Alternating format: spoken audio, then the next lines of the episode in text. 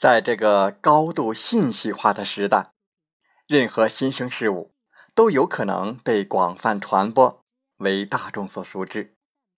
几年前，互联网金融还是天方夜谭一般的概念，而随着支付宝、余额宝等产品的兴起，互联网金融的浪潮汹涌而来，一个规模达万亿级别的新兴市场已然蓬勃兴起。我们为大家分享的是由季海、蔡于杰编著的《互联网加大金融》，由当代世界出版社出版。本书从大金融的理念出发，不仅对众筹、P2P 网贷等互联网金融的形式进行详细的阐述，而且从移动互联网金融、大数据与金融的融合、传统银行的转型和变革等时代发展角度。讲述互联网金融的发展趋势，洞察极具价值的商业模式。另外，本书中还涵盖了互联网金融与房地产、保险、养老等领域的跨界融合新模式。互联网加大金融，新常态下的互联网金融革命。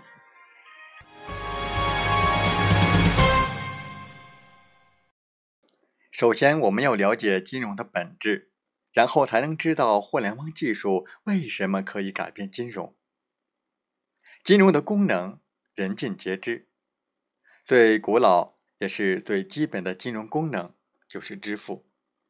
金融机构通过匹配投融资，为资金完成时间和空间的传导，在此过程中可能会遇到流动性、金额、风险等方面的错配问题。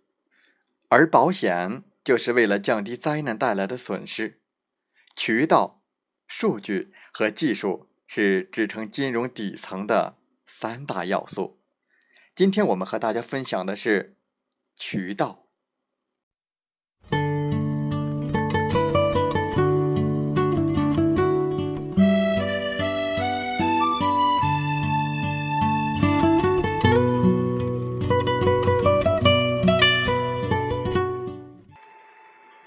纵观金融发展史，我们发现金融被商业驱动，又被商业服务。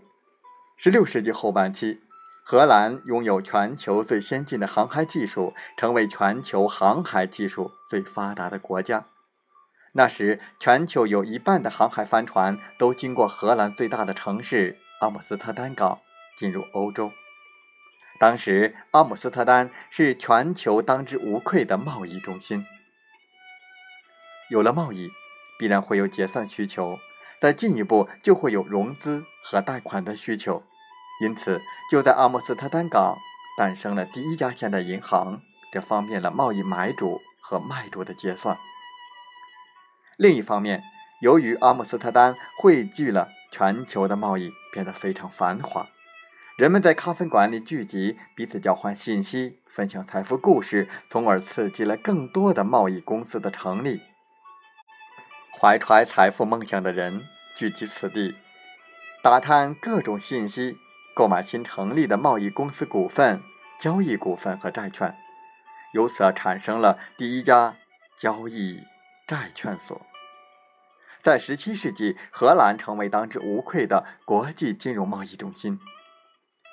事实上，金融机构、金融中心的兴起与商业的繁荣息息相关。18世纪。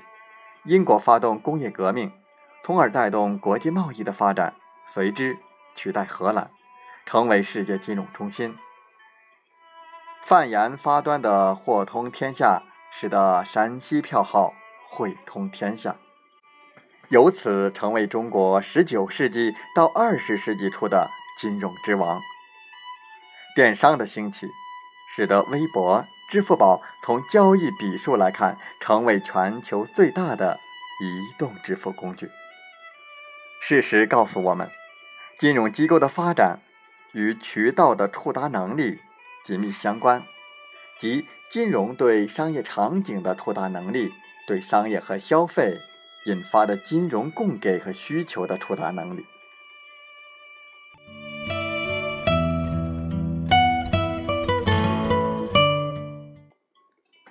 社会化大生产，使得人们的分工越来越细。当集约化、规模化效率远远超过商业便利时，金融便开始从商业场景中慢慢退出。有些金融交易甚至与商业场景没有任何关系了。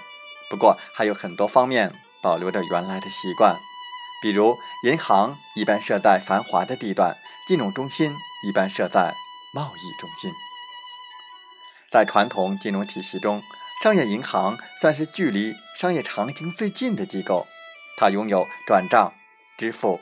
结算、理财、贷款等功能几乎统治了全国的金融业，但是大部分银行服务只能通过银行柜台和系统完成，不能直接与商业场景连接。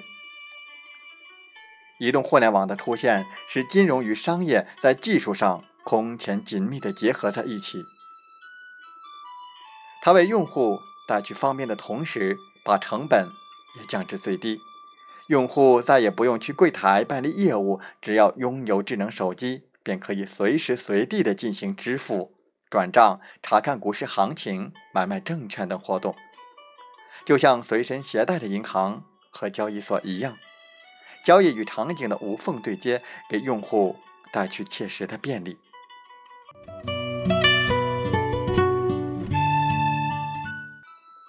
互联网技术将原来分离的。金融与商业、社交、消费等场景联系在一起，余额宝正是凭借消费支付和利息收入的无缝对接这一优势，在短短半年之内发展成为中国最大的基金。而它并没有使货币基金金融属性做出改变。现在正在流行的发红包，这种看似与金融不沾边的。社交场景也有可能成为拓展支付工具的引爆点。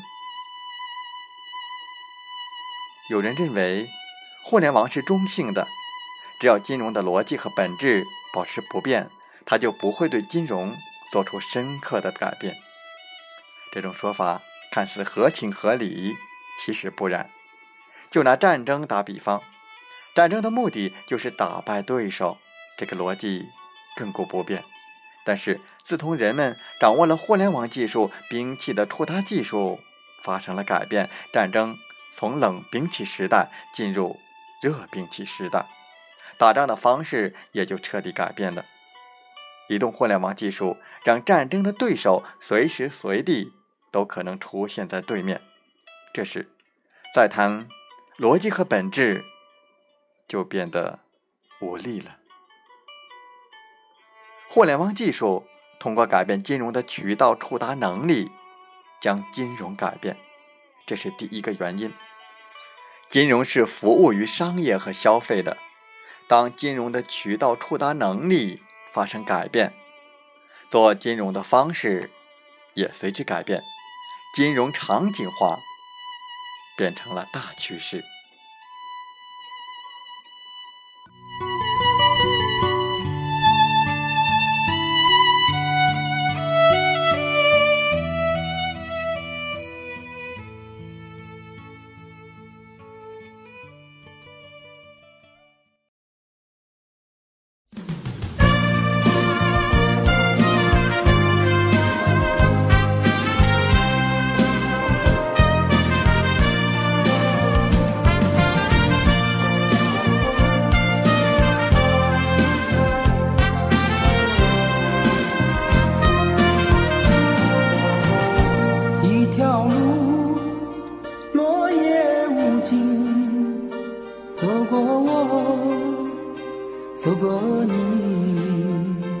我想问你的足迹，山无言，水无